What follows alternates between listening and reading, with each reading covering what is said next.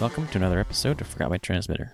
Today's episode is with Jake from Kansas. We talked for almost two hours. I tried to squeeze it down to pull out all the good information, but there's just too much there, so we got to spread it out over two episodes. So hang in there and enjoy the show. I'm glad we're finally able to make this work here. Yeah, yeah. I've actually been interested in doing it. It's kind of cool to actually talk about this industry, or at least with somebody that actually knows about a lot about it as much as I do, because it's definitely something that I feel is very important to at least kind of educate the individuals that are wanting to learn about it because of the importance of the what we do on a daily basis. So did you pretty much just drop doing what you're doing as far as locating and then concentrate on doing this? No, this is just a side gig, just a f- few hours a week working at this. I got you. I got you. I really enjoyed the first one you did with your uh, supervisor. You definitely had a lot to bring to the table. Yeah, I, I, he's one of the first I'd like to have back on the show because afterwards he was like, "There's so much more I want to say." Oh yeah, like that's the one thing I I could I was just like, because I'm I'm nearly forty. I've been doing this almost ten years, and that was the one thing I said to myself. It's like, good lord, he only has an hour. But the one thing that I feel the importance of you know contractor locator relationship, the importance of the new hire process, how to incorporate a new hire, a greenhorn into the industry to ensure that the person that you're bringing on is going to succeed. Because the one thing that gets lost in this industry is the big companies that run the show as far as the locators look at us i feel as a expendable asset because of Yeah. the perks that are provided to new hires a truck a laptop all that stuff that you know seem to be high up in the economy as far as the cost that Yeah. you know they're willing to bring on anybody to you know pay the training because they know if they flake out they hire one good out of ten you know there's a hundred people lined up to do the same thing you know Yeah. and i'm a big advocate about training new people and making sure that you hire the right person because in this industry you you basically dictate on a daily basis if you succeed or fail because there's no way Yeah. out of lying or there's this isn't a warehouse gig where somebody screws up okay got three or four guys let's get our story straight you know it Right. creates good character and personality with the person that if they don't have it they will definitely become somebody if they stick it out and it will create a good person because you're working by yourself which is a blessing with this job for me Yeah.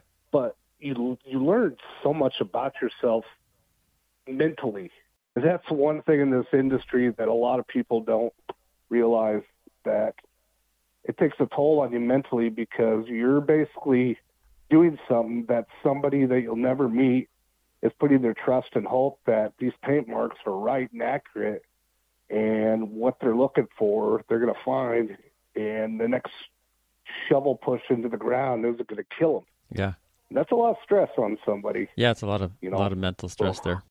but yeah What have you located? I've located everything copper, coax, fiber, water, sewer. And once I located multiple pieces of copper for a farmer out in his field, you know, Oh, okay. all over Kansas, Nebraska, Missouri, South Carolina, North Carolina, Kentucky. I've- been been everywhere, and I feel like I'm definitely one of the best at it. And because my dad always said, once you find your knack, if you don't feel like you're the best at it, there ain't no point of doing it. You know. No, if, yeah, if you can't Yeah. excel at it, then don't don't bother. Yeah, I mean, I mean, I mean, I'm not saying I'm perfect at it because I encounter different different things I've never seen or whatever on a you know on a weekly basis. But that part I love because I love encountering new things because I love the troubleshooting aspect of it. Yeah. You know, and then once you spend a couple hours off of somebody calls me out like today, this guy from out of town. We have a on a project crew like, hey, I'm having trouble troubleshooting a, a single phase coming off to a transformer. It's getting really wonky. I'm clamped on, and I get out there, and he's showing me what's up, And I was just like, "Did you try unbonding coax and AT and T? Because you're getting pretty wonky by the pedestals here." Yeah. And they probably either ran it together or ran it by it. He's like, "No." So I did that. Still wonky. Switch frequencies. Ten minutes found it. You know, just little stuff like that. But sorry, I got I got one of those deals. I went to college for communications and minored in philosophy, so that's I could talk all day about something I love, and this is definitely something I love. What utility do you think you're the best at, or that you have most experience with? I love locating power. That's currently what our company is contracted to do. Okay. Be- because, and the one thing about me that not a lot of locators do, in fact, I haven't come across, I don't utilize sound. I don't use sound. Right. It's on mute. It's on mute. Yeah. And I this is something I developed when I worked with my first company with Dynatel. Uh, I use directional peak with the arrows. I have a no fail. It hasn't failed me yet. And but power is probably the the best and the funnest thing I like to locate. Nobody likes to locate it because everything's grounded to it. Yeah. And that's the reason I like doing it is basically it shows the other individuals that I know what I'm doing because I know how to troubleshoot it. I know when I put my marks down, that's exactly where it at because I'm known around here as somebody. I'm, I'm very anal about my marks have got to be straight and equally spaced apart. Yeah. I do not. I do not like finishing a locate and there's a, a mark, you know, caddy cronker or you know basically off kilter or whatever. Yeah. Because it definitely it definitely shows a lot about an individual that is willing to walk away from a locate where you have multiple marks that you know you look like you were trying to pass a field sobriety test Yeah. after a, a prom dance. You know what I mean? So, it's, but power is definitely one. Yeah. What What is it like? Do you have any any tips for locating power, like the problem areas between transformers or Sub that type of thing? substations. Yeah. Well, probably the biggest thing you're going to troubleshoot is once you get around substations, those or even underground duct packages. Yeah. And just my overall tr- knowledge of this is when it comes to troubleshooting, probably the biggest thing is the congested area when you get, let's say you hooked up at a transformer, you're taking it back, you get around pedestals, you're going to get congested. That's when your signal starts to get wonky, gets crappy. Yeah. You're basically the best thing to do is to dot it and then, if you can, unbond stuff. That's the biggest thing that a locator can do. If at all possible, unbond all buried lines if, around what you're looking for. Because, like I said, everything's grounded to power. Yeah. That will ensure 99 times out of 100 what you're looking for will be exactly where you put your marks at Right. unbonding, unbonding, unbonding. Yeah. So, you know, got to have the tools to do that. But doing that, you have to ensure, obviously, to put it back. There's the consequences of the importance of it being bonded. Yeah. Struck by lightning, it ensures stuff is going to start on fire. That's right. The last thing you want to do, you can create the perfect locate, everything's potholed, right on with your marks. You go home, big storm, lightning strike, fire because you didn't bond it back. You know? Yeah. Lightning goes right down the wire instead of just Yes. through the bonding strap. Yeah. exactly. And I've never seen it happen, or you know, I've seen videos during training, but you know, I just want to keep it there. You know, I don't want to be a part of a video. You know, No. No. So have you ever tried a closed loop with power, like connecting two meters together? two meters or two transformers, two boxes at the same time. Yeah, that as well, two transmitters. But like when you hook hook one end of the one lead to one meter and one lead to the other meter, so it has to go Oh, through the system. not- I've not tried that before. That's interesting. I've got, well, I've heard. I mean, we've had locators last week that up what they thought was a dielectric buried primary. You know, two boxes at both ends. You know, the same frequency, but Oh, is that the trick for You know, dielectric? well, it can't be. I mean, if you you know get your signal and whatnot, I mean, they it worked for them. And but what I like to do, you know, before you know doing that, I I'm an individual that I learned to utilize Mother Nature and your surroundings. Yeah. Look at your vegetation. Look at your grass. Is there a dead spot there where a trench could have been? Is there more of a greener grass over here? Is it growing thicker here with a different type of grass? You know, just look at everything around you. When it was built, how old's the transformer? You know, was there something buried prior to what you're looking for? There are so many factors that go into locating before you even locate sometimes. Yeah. And I've kind of developed some sort of I call it a a visual tunnel vision of sometimes I'm able to kind of walk and kind of just, you know, some I mean, there's a homeowner where I was watching me for like 10 minutes where I was walking, and in some areas I would, you know, pound my foot there. I was like, oh, well, the the ground's a little bit softer there. Yeah. You know, the grass is a little bit thicker, a little bit greener, you know, and then like a couple of weeks ago, there was a, a contractor is replacing a primary, and they had a temp line laid out from three transformers. And he was like, "Do you think you'll be able to locate the dead primary they were replacing?" You know, and I tried to get the power company to come out and open it up. They weren't available. Yeah.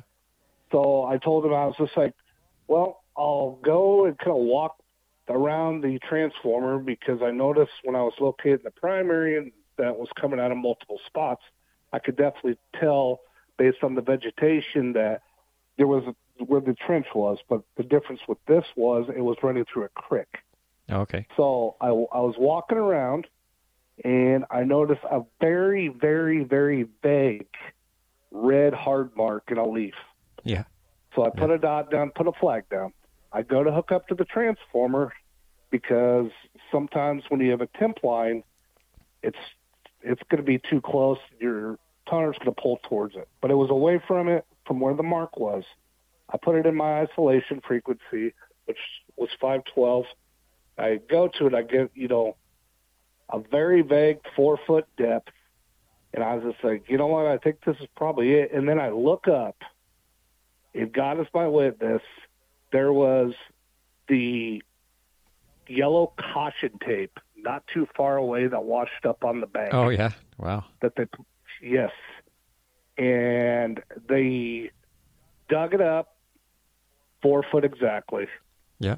and you know it's just a little stuff like that that you either i wouldn't say you got it or you don't but it's the stuff that you try to incorporate as a different method of troubleshooting when you've tried all frequencies all structures all that stuff Yeah. you know what i mean Oh yeah. there's just different ways you can do this job without actually utilizing the technology that's provided sometimes. Yeah. You know, Yeah, or like cracks in the pavement where it went across exactly. the road. Yeah, yeah. It just like different. The curb line's a lot newer than this one, or you know, there's an obvious trench where they, you know, utilized a, a saw cut or something. You know, Yeah. just anything around you that you could use to your advantage or whatever to ensure that because the owner of the company always said if you don't leave the ticket you close out with a warm and fuzzy feeling something's going to go wrong That's right. Yeah. You know and that and that that definitely goes into utilizing everything around you and that definitely goes into the new hire new training of new people that are totally green behind the ears Yeah. and you know but yeah So what kind of training program would you recommend? well i would definitely incorporate the basics you know i i'm a firm believer that most people in my mind when it comes to something brand new especially when it comes to what i call technology Yeah. or i don't know if your opinion on this is do you do you think what we do is a sort of a science 'Cause a lot of people don't Right. you know. But I feel like a lot of people are more hands on. I would give a maybe a little bit of a book description of what we do, how we do it, kind of introduce the equipment, and then go straight into hooking up to something, field work, listening to it, the stuff that you'll be dealing with on a daily basis, because you're not going to be carrying a book around. No. I feel like going straight to the hands-on process of it would definitely eliminate a lot of turnover. Yeah. Because I remember when I started this, I the only reason why I passed the test is because I had a rehire that worked for six years in Texas sitting next to me. I cheat I, I cheated off him on Oh. the on the written exam, Yeah. but on the hands-on stuff, bang, nailed it every single time Right. and because I, I'm not, I, I got through college because I found a major that I really didn't have to crack the books. I don't like reading about something that I don't already like. Yeah. Like I'm a big, I like to read books on, you know, wars, Vietnam, World War II, stuff like that. You know, but when it comes to something, a new career venture or something, I've got to be hands on. I've got to be right, right in the trenches doing it Yeah. you know, what I'd be doing on a daily basis. And that's pretty much how I would do a training program is a very vague verbal description, introduce the equipment, and make sure that they do have a manual on how to use the equipment, you know, right off the bat. But, and then basically go, all right, let's go do it. Yeah, and then take them out to the problem subdivisions where the you know the where the primary is hard to find, or the gas line. Exactly. It- yeah. it- I mean, and that's the deal. Like, I feel like the training programs for this job, they it's cookie cutter. You you've got to incorporate some very serious situations. It's almost like dropping somebody off in the middle of nowhere with a knife in a one match. Okay, let's see you survive for a week. Yeah. You know, drop, put them in a situation where they are basically standing there, scratching their head, and see how they react. You know, that's where you're going to find out the the true individuals that will excel at the job is if you put them in a situation right away and basically see how they react. yeah, Are they immediately going to go to their phone to their lead? Hey, I need help. Or you're you going to have somebody that's going to basically embrace it and be like, okay, all right, here's what's going on, you know, basically troubleshoot in their head. But the one thing about training new people about stuff that you are very familiar and knowledgeable on, you cannot make them feel stupid. Because once you create that sense of doubt and negativity in their head, that's right. they're gonna they're gonna immediately start to question everything they do. And uh, they'll be less inclined to call for help. Exactly, and that's, that's one of the things that uh, with new hires, you you cannot create that sense of doubt, especially with damages. You'll find nine times out of ten, you get a somebody with a damage, their productivity is going to go down for a little bit. Yep. because they're going to start questioning everything that they do from here on out. So they get that confidence back. They get, you know, those long tickets where there's a bunch of structures they had to hook up to Yeah. that didn't get hit, you know. And that's one a guy that was 80 years old. He'd been doing it almost 30 years, Wow. damage free for like 15 years. Yeah. He does on Letterman's jacket Yeah. gave me that advice. He's just like, if you ever get a damage, do not get down about it. Just look at look at what happened, figure out what happened, and incorporate it next time you do your ticket when it comes to that step. Just make sure that one step that you fumbled on is the one step that you're constantly reminding yourself to do. Yeah. Because everything up to that point, you did right. Yeah. They'll, You know. post it note on your dash. Exactly, exactly, and it's those, those like I said, you constantly surrounding yourself with knowledgeable people that will always steer you in the right direction. And that his his name was Lonnie, and I I remember the first time I met him, I hated him Yeah. because I thought I was great at what I do, and then he started to you know, poke little kind of those little things. He's, yeah, he had to quit because of health issues, but a lot of the little stuff because he's like, hey, why don't you turn off your equipment every time? Why is it always on? And I was just like, well, if I don't have to push the button, he's just like, well, do you know doing that, you're going to start draining the battery? And I was just like, oh, yeah. And he's just like, it's little things like that, those seconds of stuff you're going to do to save yourself time. It will add up. Yeah. You know, just little pieces of advice like that of somebody that's been doing it longer than Moses. Yeah. You know, I I love, I just love being around people that like doing this as much as I do, because it's just one of those things. It's like when you're talking to that individual. I remember where where you were talking about how your friends or just general people, bystanders, just look. All you do is hook up to stuff and looking for a beep. Yeah. you know, No. I've heard that from the peanut crowd, and uh, you know, I just think to myself, God, if you only knew, if you only knew. That's right. There's a lot more that goes on there. Oh yeah, just just so much. You know, it's I can't even begin. I could write. I had a publisher. I'd write a book on it. Yeah. Because like I said, I've been doing this ten years, and I remember the first day I stepped in the training class. I was like, first hour, I was like, there's no way I'm gonna learn how to do this. But the one thing I, I wrote in my notes is the people that really want to do this job, you've got to do a lot of preparation. I learned I learned how to re- read AT&T blueprints from contractors. You know, you prepare your day. You look at your tickets. You learn how to manage your project tickets from your single lot tickets. Yeah.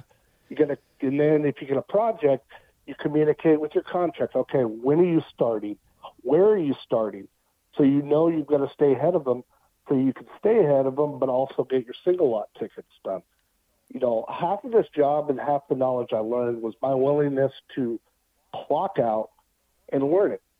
And that's why another job I had prior to this one, before this company asked me to come back, I was a field supervisor for a utilities construction company out of Texas.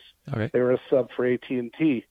I basically was overseeing the subcontractors that were burying the FOB AT&T light gig fiber optics in the Kansas area. Yeah. I'd have never got that job if I wasn't a locator No. and learned how to read prints. Yeah. You know, Yeah. I've, pr- I've pretty much done every single type of job with the exception of running a bore rig in this industry. Oh, okay. But I always go back to locating, you know. Yeah.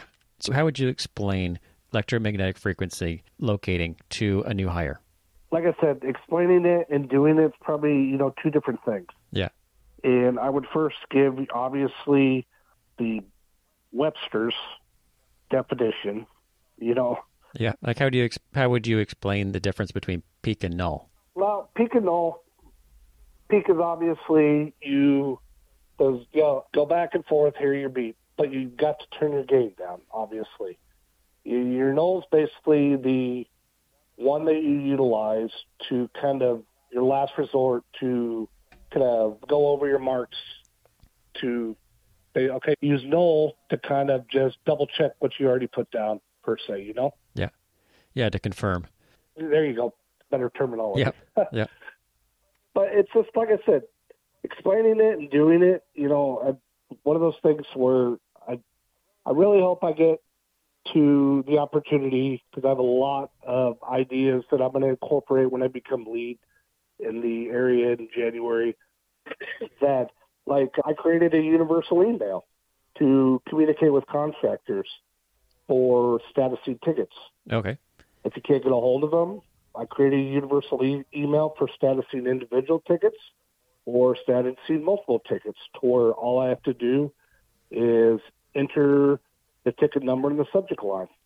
Oh. Saves me a buttload of time. Then, you know, some people, well, like, oh, I'm going to email them. And, you know, they just create this random email. You know, by the end of the day, you're so tired, you don't really care what you're put as long as they get the point. Yeah.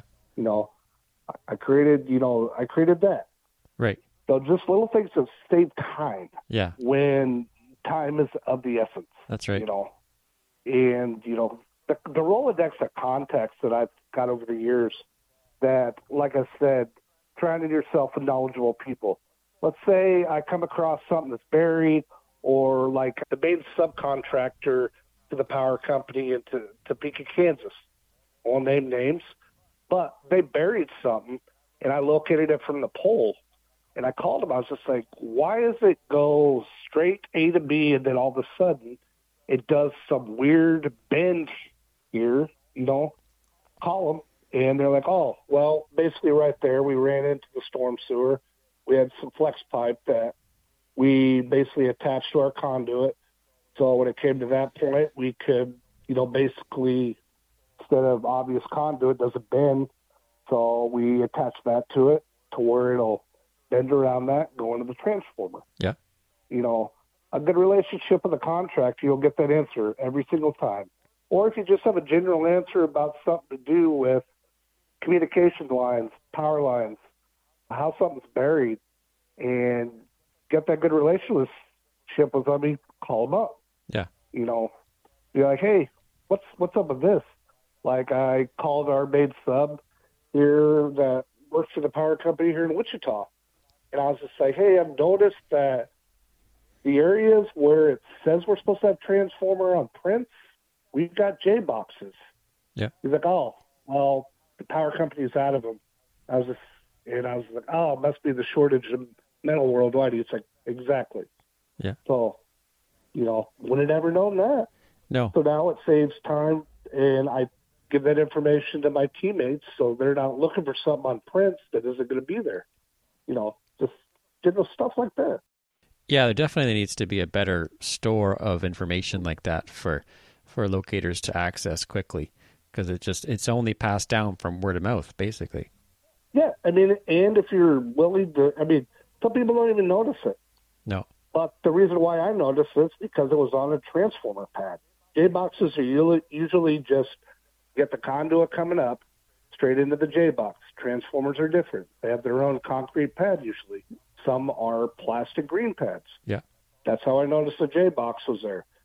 Because obviously a J box and a transformer pad, two different shapes, two different sizes. So Yep. the pad's going to stick out a little bit further. You know, it's just people's willingness to just advance their knowledge in this industry, you know, and not just, oh, I got a ticket, hook up, locate it, great, feels like it was right, close it out. And that's why I feel like this industry is lost with the company greed. The companies are basically looking for LPHs, tickets by the numbers, and they may stress quality and, you know, accuracy but when it boils down to interview or evaluations, all of that, the majority evaluations for 60 day new hires, raises, Yeah. the majority of the scores are incorporated based on LPHs. Yeah. How many tickets can you close out? Right. How many premium locates can you get? How many hourly rates can we bring in, squeeze out of this? Yeah.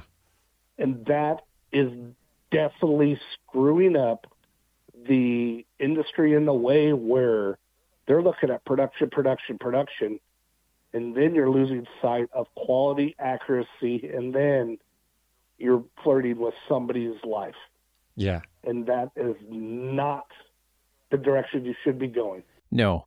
Do you have any good contractor stories? I got a contractor that I finally got good with. He's he's a sub for a communications company, but his outfit is damn good. I mean, fast. Yeah. Thirty-five thousand feet, rear easement stuff, week, week and a half, and they don't utilize back back backrons either. They have thirty-five individuals that pothole, and whatever they let's say they put a shovel in the ground, they got thirty-five shovels in the ground.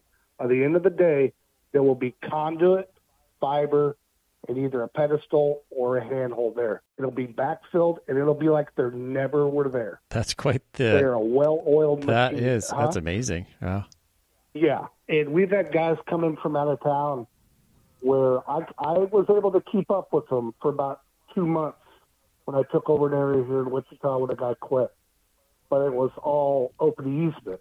So that was you know easy. But once I got to the spots where there was rear easements where the back fences were you know basically connected, where I had to jump fence, drive around constantly. No, these guys from out of town came in. They just they thought they were great. You know, I worked in Texas. You know, I closed out sixty tickets in a day, and I was just like, oh, okay, great. Yeah.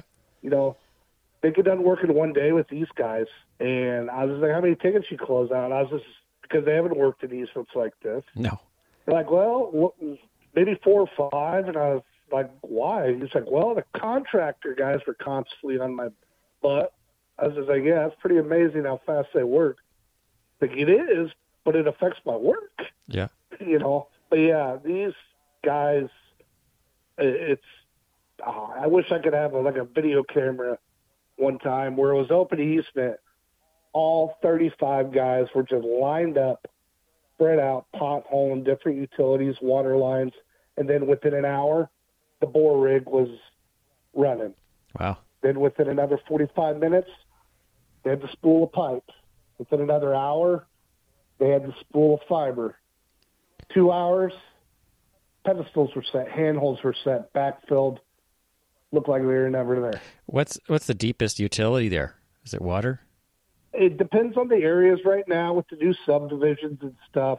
It kind of depends. The older areas, you're going to go a lot deeper because back then, you know, the regulations, there was no OSHA. You know, now it, then they were skimming on stuff. So there is pretty much, you got your cross country, you know, pipelines that are once they hit rural and outskirts of town, they're pretty deep. But pretty much the water lines and sewer lines in the new subdivisions I've noticed are ridiculously deep. Huh. I've had to locate the power for, you know, new duplexes that were going up. And when I went and did the update tickets, I saw a sewer line that was ran to a new duplex, easily 15 feet, easy, Wow. 15 feet, Yeah. Running to the house. Huh. And I was just like, God, why are you buried in that? What if something breaks? You know, you know that's the landscape. And he's like, Yeah, I know. Yeah. He's just like, but they wanted this deep here. Yeah. So I'd say the sewer because pretty much the water and water mains is regulated. It seems more they're pre- they prepare for the worst and they don't want to create too much future work. So, but, but a lot of the new subdivisions I've noticed if there's a lake or luxury pond behind them, it's going to be front yard easement for obvious reasons. Don't want to bury power. There's near water. But a lot of places are doing front yard easement.